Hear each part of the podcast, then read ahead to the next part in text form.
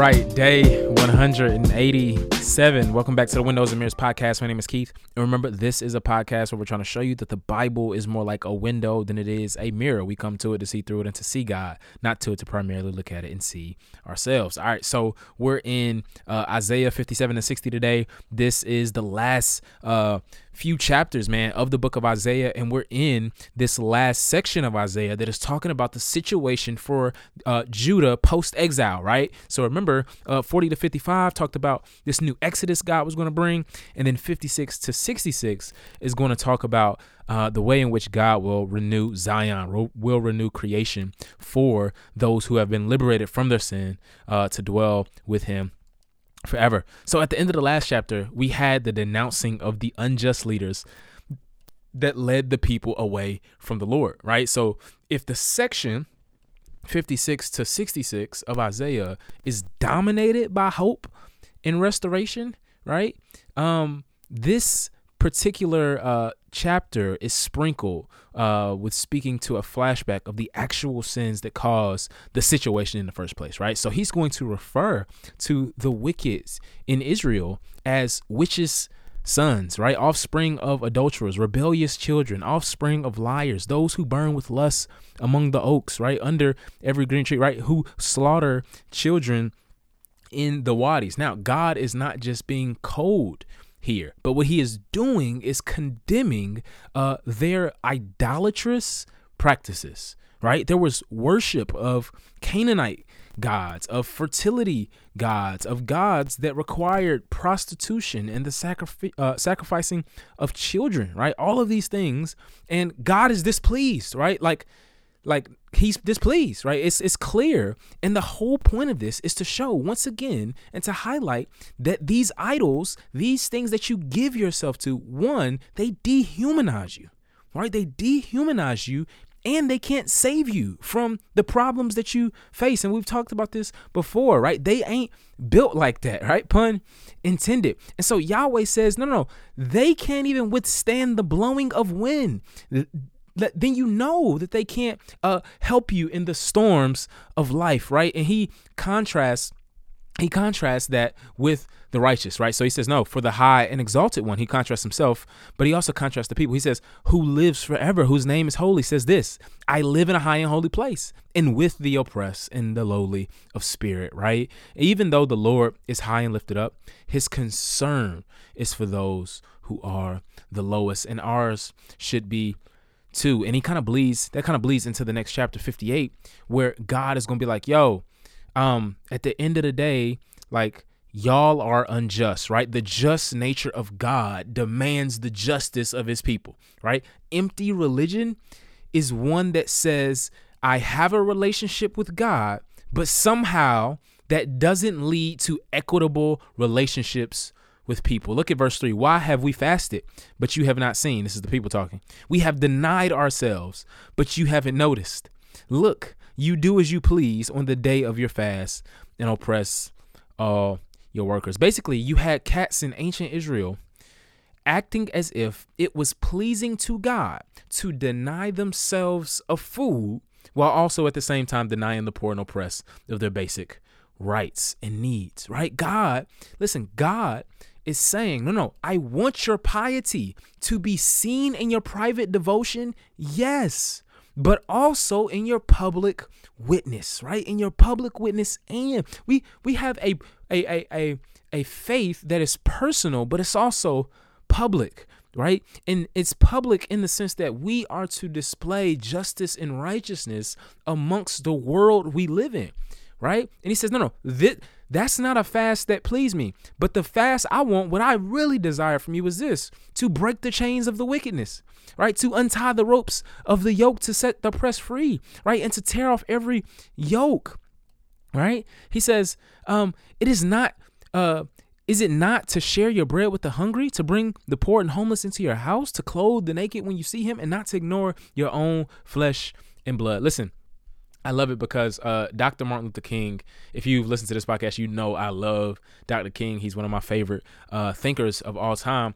He speaks in the same tone as the prophets when he says this he says that uh, any religion that professes to be concerned about the souls of men and is not concerned about the slums that that damn them the economic conditions that strangle them and the social conditions that cripple them is a spiritually moribund religion awaiting burial and listen the rest of the chapter is clear god can withhold his blessing from us by us failing to be a, bre- a blessing to the people around us. God wants justice uh, among his people. And even at the end, he shows that he is not pushing back against the religious rich rhythms and rituals that were instituted in their society, right? He's not telling you, no, no, he's not saying don't go to church. He's not saying don't read the Bible. He's not saying don't pray. He's not saying don't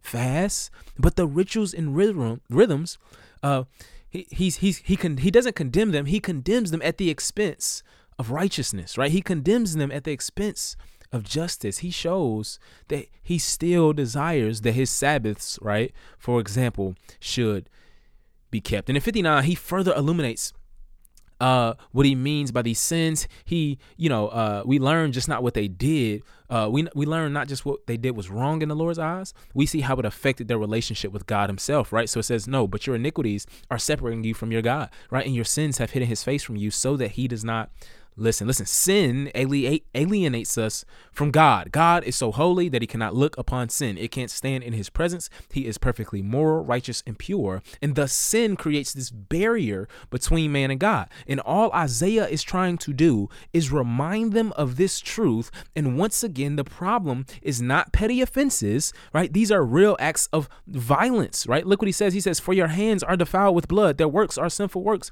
and violent acts are in their hands. Look at verse 7 and they rush to shed innocent blood. God is disgusted, the text brings up, with senseless acts of violence, especially when it is against the innocent and defenseless. Furthermore, one of the more interesting things he does here is he uses a variety, it's interesting, he uses a variety of body parts as metaphors to describe the pervasive nature of sin, right? That is present in his people from head to toe, literally, right?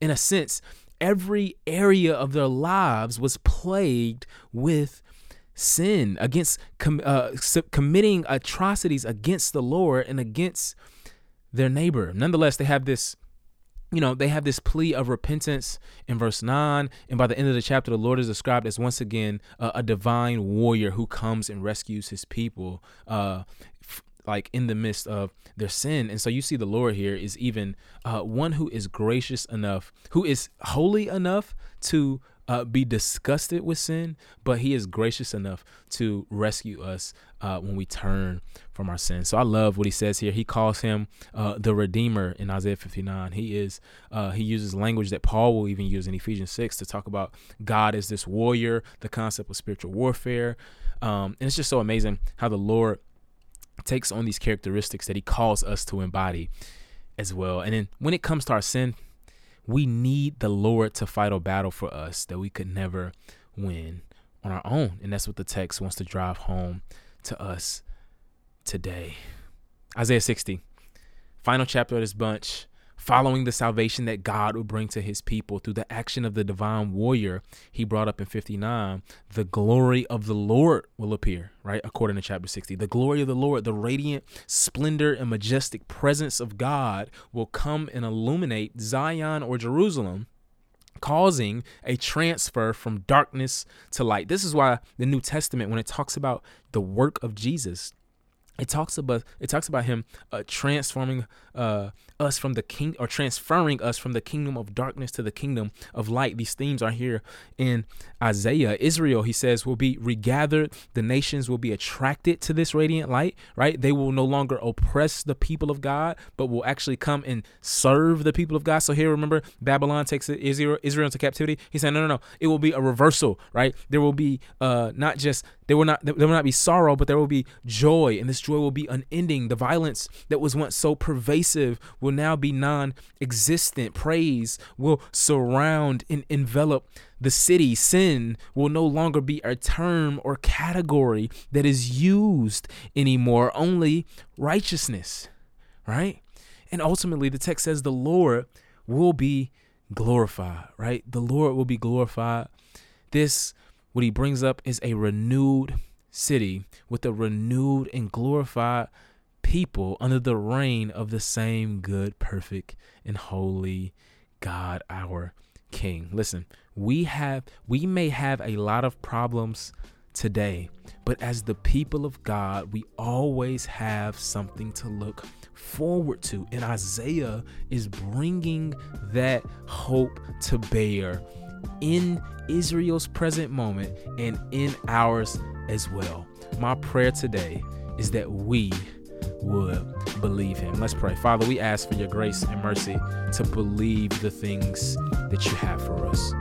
And I pray, God, that you would give us the faith to know that we will one day take hold of it. It's in Christ Jesus' name